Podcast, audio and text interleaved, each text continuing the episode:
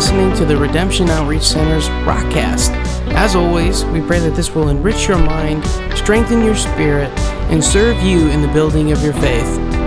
Today, we are honored to share a recording from one of our former administrative bishops for the state of Eastern North Carolina. Reverend B.L. Kelly shares his insight on the story of the cross. It's believed that he arrived at the garden about 12 or 1 o'clock in the morning. It was about 2 to 2.30 before he got to Annas' house and about 3.30 when he got to Caiaphas' house. He was at Caiaphas' house until almost 6 o'clock. They took Jesus then to Pilate. It was very early in the morning, and Pilate had his time with Jesus. A little after eight o'clock, they, they laid the patibulum, the crossbar. I do not believe Jesus carried the whole cross. There are many who'll tell you that he did because the Bible said he bearing his cross. But I remind you that it is not a cross until you put the crossbar up there. They put it on him about 8 o'clock. He went through the streets of Jerusalem and arrived in time to be nailed to the cross by 9 o'clock. From 9 o'clock till 3 in the afternoon, he was on the cross. They had him in the tomb before dark.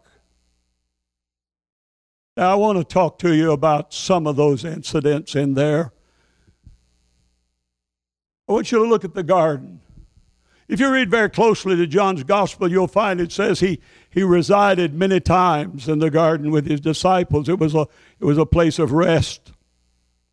And he went in with his disciples and he left the core of them and he took Peter, James, and John a little farther and, and then he went a little farther and the Bible said he fell upon a big rock to pray and he began to pray.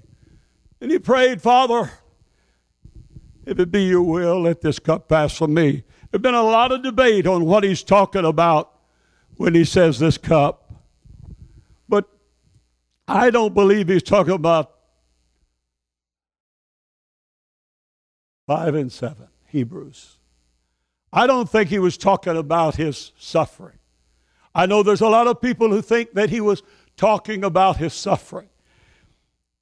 But why would he talk about that? He said, For this purpose I came in the world. I came in the world to die like this. I don't believe he's praying that way. I believe that he could feel the icy hands of death because of the tremendous pressure upon his human body. Now, Jesus was every bit human as though he was every bit God. Let me read to you a passage from Hebrews 7 or 5 and 7. Now listen, only this the only time this scripture fits is in the garden. Who in the day of his flesh, speaking of Jesus, when he had offered up prayer and supplication with strong crying and tears unto him that was able to save him from death, and was heard and that he feared. Now, notice the only time this scripture fits is in the garden. He offered up strong prayers and supplication with strong crying and tears unto him that was able to save him from death. And that he feared. What I think Jesus was fighting in the garden was not his desire to die for humanity because that's the reason he left heaven's glory is to die for humanity. No, I think that's not it at all. I think the pressure, the Bible says that there was a such a pressure upon his body that his that the blood began to seep into the sweat glands and the sweat glands began to pour out blood mixed with the sweat and drop down on the, car, on the ground. That's called hematidrosis. And uh, it doesn't happen very often, but it can happen to anybody who has such a physical pressure upon their body that they cannot stand it. What I think is the devil was trying to kill Jesus. Now, I don't believe he was trying to keep him from the cross because I don't think the devil understood what Jesus was doing on the cross. I don't think he understood that at all. I think he tried to kill Jesus on several occasions for one simple reason, and that was because he was the Son of God. Jesus came back to his disciples and he told them to watch and pray. He said, Couldn't you just watch with me one hour? I don't know about you. Have you ever been condemned by your lack of prayer? Have you ever felt like he only asks for an hour out of 24? Just one hour. Couldn't you watch with me one hour? He left and went back and prayed some more. And when he came back, he knew they were there ready for him. And he said, He is at a hand that betrays me. Now, it's often been wondered why did Judas have to kiss Jesus in order for them to recognize him? Well, you got to understand, they're in a grove, an olive grove, overlaying, and it was dark. And everybody there had on white robes, and everybody there had beards. And they said, We don't think we can recognize him. Judas sold him for 30 pieces of silver, just a, me, a, measly sum, the price of a slave. And so Jesus kissed Jesus, and Jesus said, Do you kiss the Son of God, betray him with a kiss? Now, the interesting thing happens right here. Jesus said, Who seek you? They said, Jesus of Nazareth. And when, he, when they said, Jesus of Nazareth, something happened. A bunch of them fell backwards. I believe, Pastor, that there was a streak of divine glory that left the glory world. And when they said, We seek Jesus, I think a little bit of that glory hit them and they fell. And Jesus said, Who seek you? They said it again. He said, Well, if you're seeking me, let these people go. They bound Jesus. Let's go to Annas' house just for a little bit. Annas was a short, skinny old man. He was very selfish, very self centered old man. He had been the priest, the high priest now his son-in-law, Caiaphas, the high priest. His son served as high priest. In fact, if you read history, his grandson also would have served after Annas had died. Now, it is my belief that Annas was supposed to bring a charge against Jesus. You have to understand, the Jews didn't have the right to kill anybody. They couldn't kill anybody. They couldn't put them to death. Oh, they could try them at their law, they could punish them, but they couldn't kill them. They had to have the Roman consent to kill them. But the Romans are not interested in their petty religious squabbles. They're not interested in that. So I believe Annas was supposed to come up with a charge that would stand before the Roman governor Pilate. When Pilate, when Annas asked Jesus a question and Jesus answered him rather sharply, the guard walked over and slapped Jesus. Jesus said, Why did you slap me? If I told the truth, why did you do that? If you want to know what I said, ask the people. I didn't do anything in secret. What I did was all in open. They took him to Caiaphas' house. Now, there were 72 members of the great Sanhedrin. They're called 72.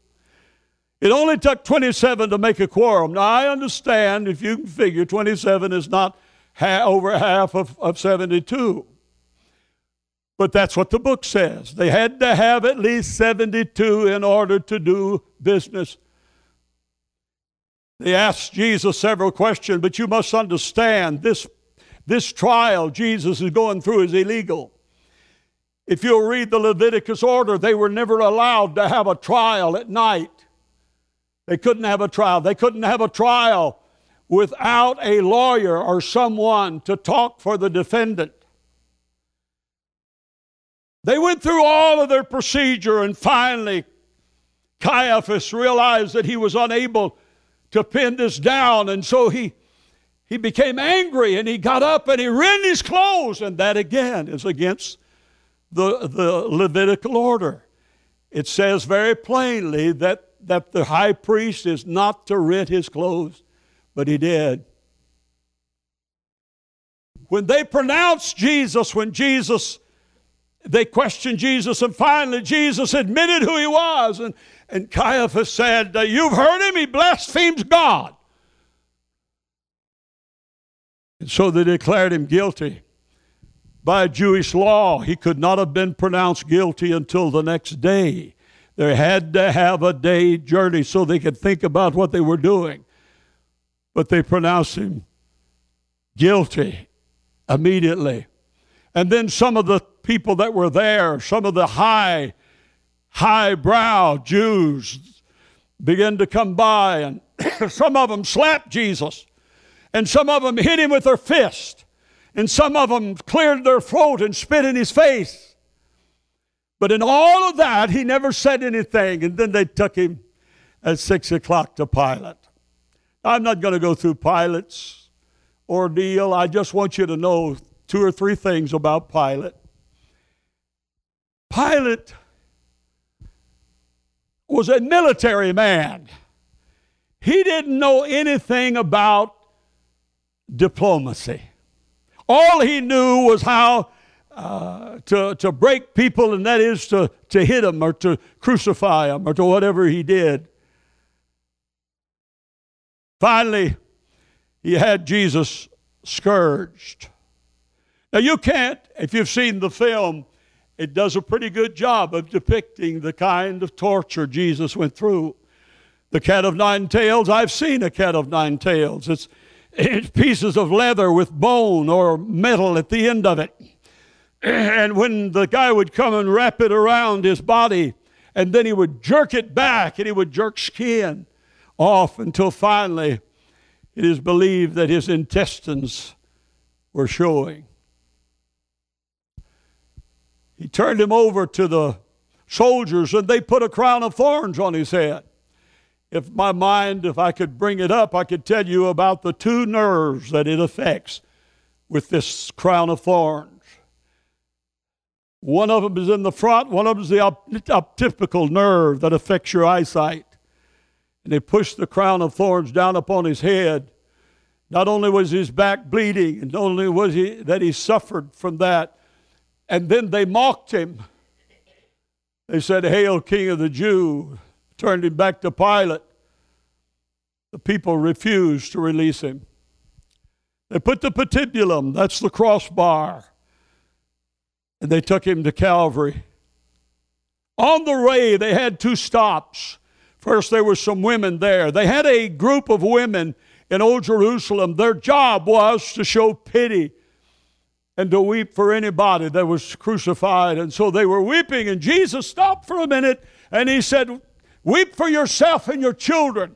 I think he was prophesying that a few years from that day, in 70 AD, Rome would come down with a hard fist and destroy Jerusalem and take the temple and go back to Rome and build the Colosseum with the money they got from the temple, and the Colosseum still stands today. They went a little farther and they met Simon of Cyrene. I believe they met Simon right at the gate leading out. It was really only a few yards from the gate of Old Jerusalem to the place called Calvary, Golgotha. They met Simon of Cyrene. He was from North Africa. Now, a lot of people think he was a black man. He might very well have been but there's no indication of his nationality, and there were plenty of Jews that lived in that area. They compelled him to bear his cross, and they bore his cross to the hill.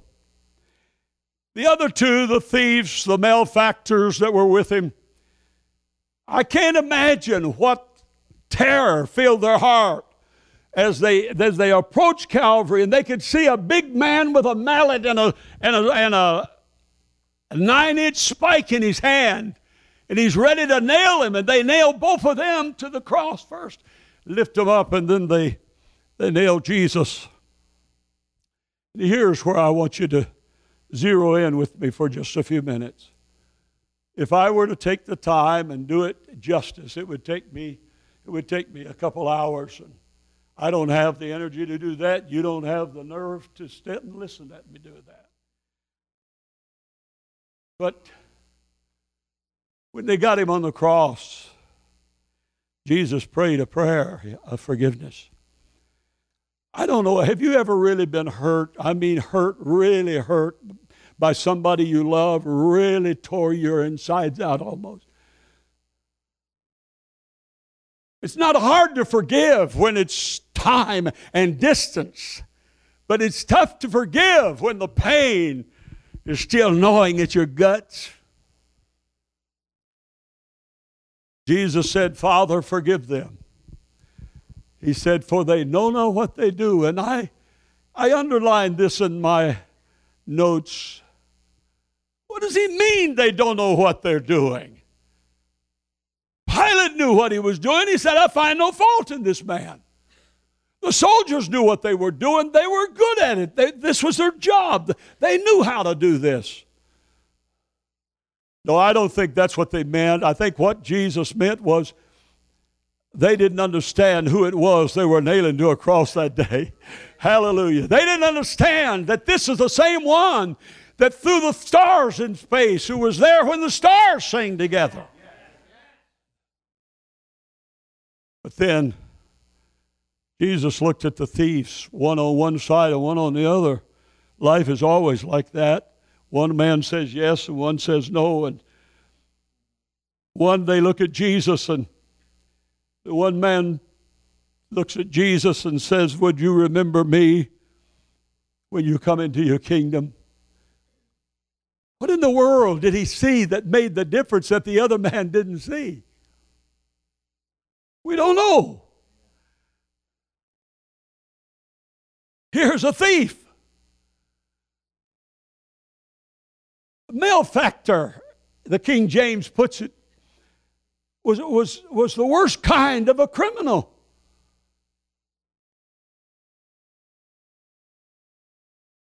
Jesus turns his head a little bit and pushes up on his feet because you see, in that condition, your pectoral muscles are paralyzed because you're hanging like this.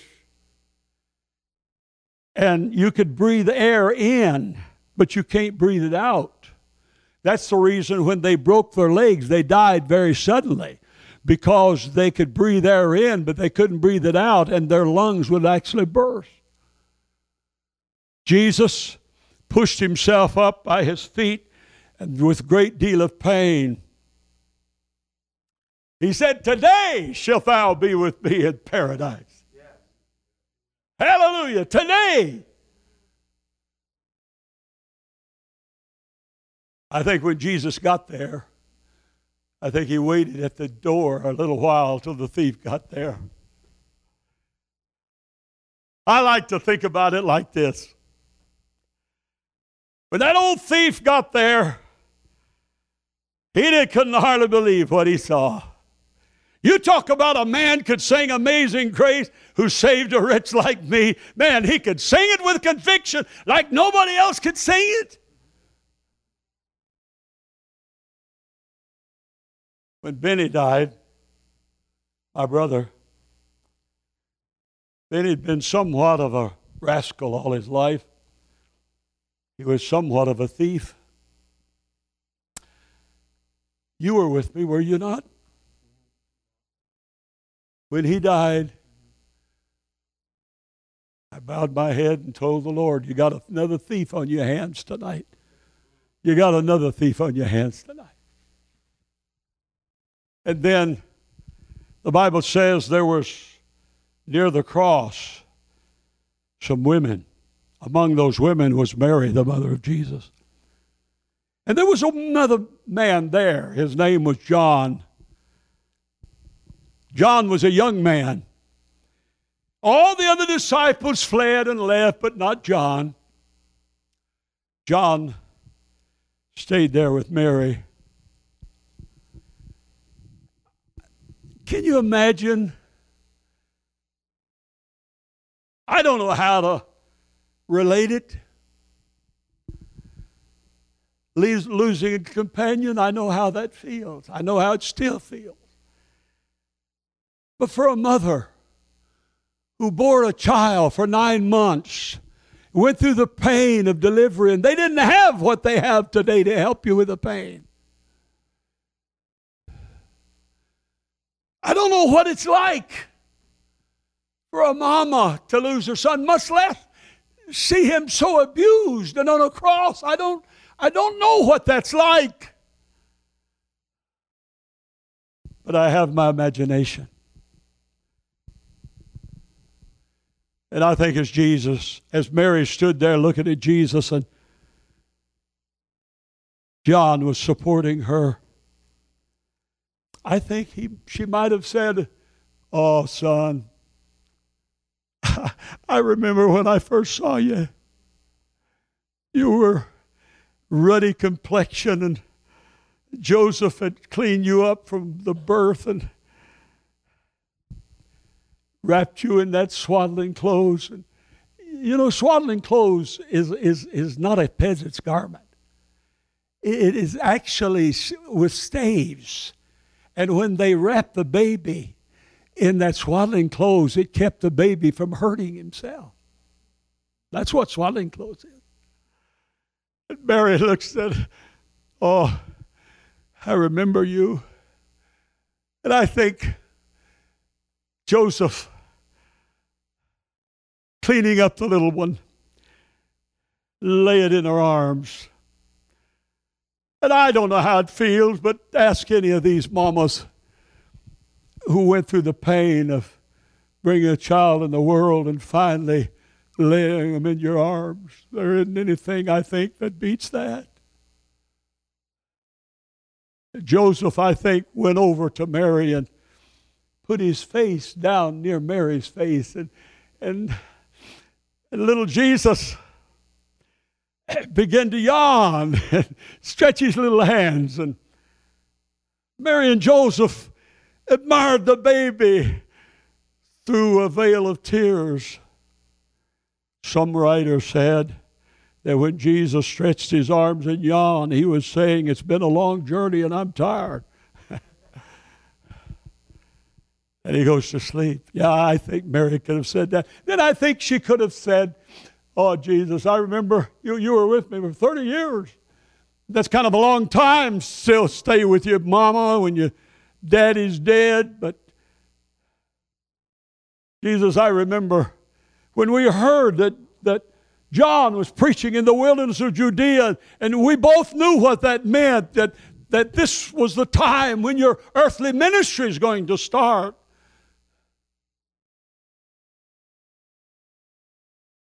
And I think she might have thought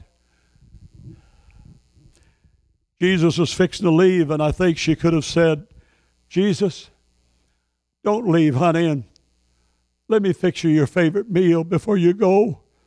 You know, mamas are like that, you know. And I think while she fixed the dinner, Jesus went out to the old shed, carpenter shed, where he had worked with Joseph. And what a precious man Joseph was. What a precious man Joseph was.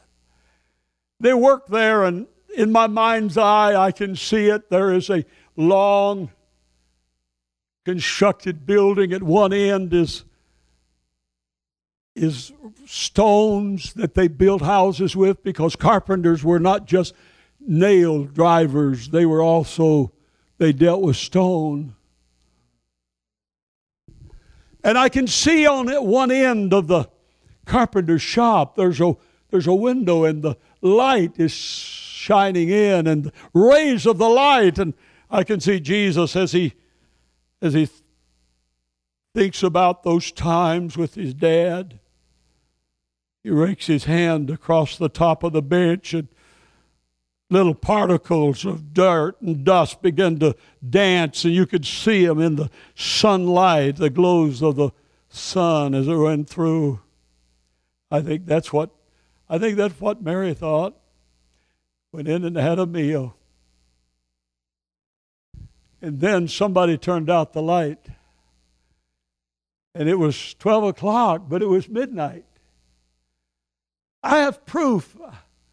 I have proof in my, in my research that people in England, people on the other side, there was a strange darkness at that time of the year that they never understood. Do you understand that at the three hours, it was 12 o'clock, from 12 to 3, do you realize Jesus was half of the time he was on the cross was in darkness? Half of the time. Do you know that it was during this time that God the Father laid upon Jesus the sins of the whole world? One of the things described out of hell is outer darkness. Jesus went through a living hell in outer darkness to pay the price for our salvation. For three hours he was there and he cried out, Father, why have you forsaken me? I don't have time to go into what that really means, but it, it, has, it has a real depth of meaning. Finally, it's light again. Jesus said, I thirst. And they offered him vinegar. But it really wasn't what we call vinegar, it was actually a sour wine, it was a cheap wine. They offered him, at the beginning of the crucifixion, they offered him wine mixed with myrrh, which is a sedative so he wouldn't hurt so bad during. And Jesus refused that. And he gave a real lesson for all of us. And that is if you want to get rid of the bitterness, you got to spit it out. You can't take it in your system. But he didn't spit this one out. He took it, moist his lips, because it was a kind gesture by the soldiers. Then he said, It's finished. What did he mean it's finished? He meant that the reason he came is complete. No longer will they need the, the priest to offer animal sacrifices. No longer will they need that. And the veil of the temple was rent in twain. Now, why did he do that? To show us that we don't need a high priest to go in the presence of God for us. We have Jesus, our high priest, who's on the right hand of God the Father. Hallelujah! Hallelujah! We can walk into the Holy of the Holies without any help from anybody because we are kings and priests unto God.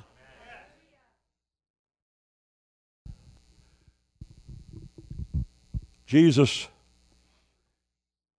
said, Father, into thy hands I commit my spirit. And he bowed his head and his head fell over on his chest. Life left his body. Joseph of Arimathea and Nicodemus, the same one you read about in John 3, went to Pilate to claim the body of Jesus. He gave him permission. We don't know how he got the body down, but in my mind's eye, I, I can see Joseph and Nicodemus taking a wet cloth and wiping off the dry spittle and blood from his face.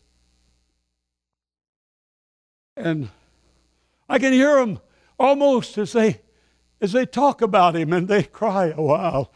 And one of them says, he said he'd come back from the grave. Do you think he will? Do you think he will? And I can hear them say, Well, he raised Lazarus, didn't he? Didn't he raise Lazarus? Yeah, I believe he will. And they took a linen cloth and, and they put in a hundred pound weight of aloes and myrrh and wrapped his body and put it in Joseph's tomb. And there's a little story I, I found a long time ago, and I, I, I just related to you. When Joseph and Nicodemus were taking Jesus' body from the cross to the tomb, story goes that one of Joseph's sons said, Hey, Dad, where you going with that body? Said, I, I'm gonna I'm gonna give him my tomb. And the boy said, But Dad, you know how long we've been working on that tomb for you? You're an old man. We don't have time to pick to dig another tomb. And and Joseph said, Oh, son, don't worry about it. He only needs it for the weekend.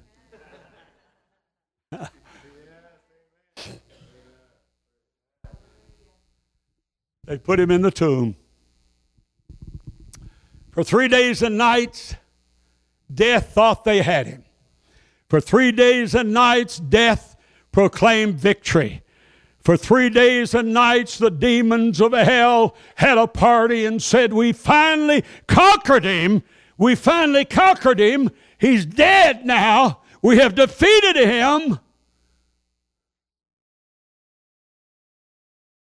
But in my mind's eye on that Sunday morning, there came one of the demons screaming into the concert hall and walks up to old Satan himself and says, You're not going to believe this. He's alive. He's alive. The lights went out and they quit having a party because Jesus was not dead, he's alive. Have you ever heard the term, if the walls could talk?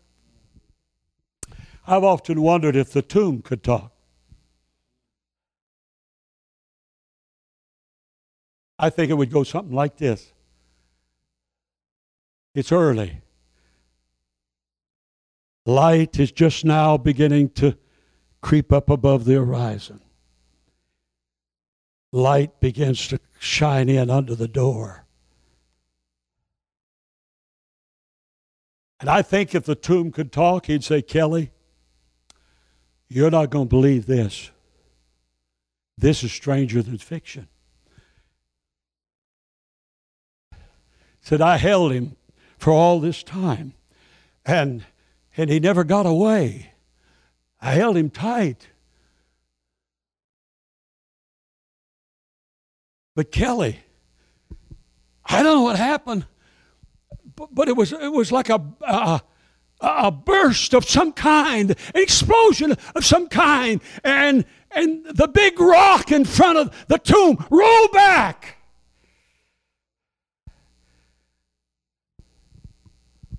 And there appeared two angels. One was at the foot, one at the head. Oh, Kelly, I can't believe what I see. Jesus stood up.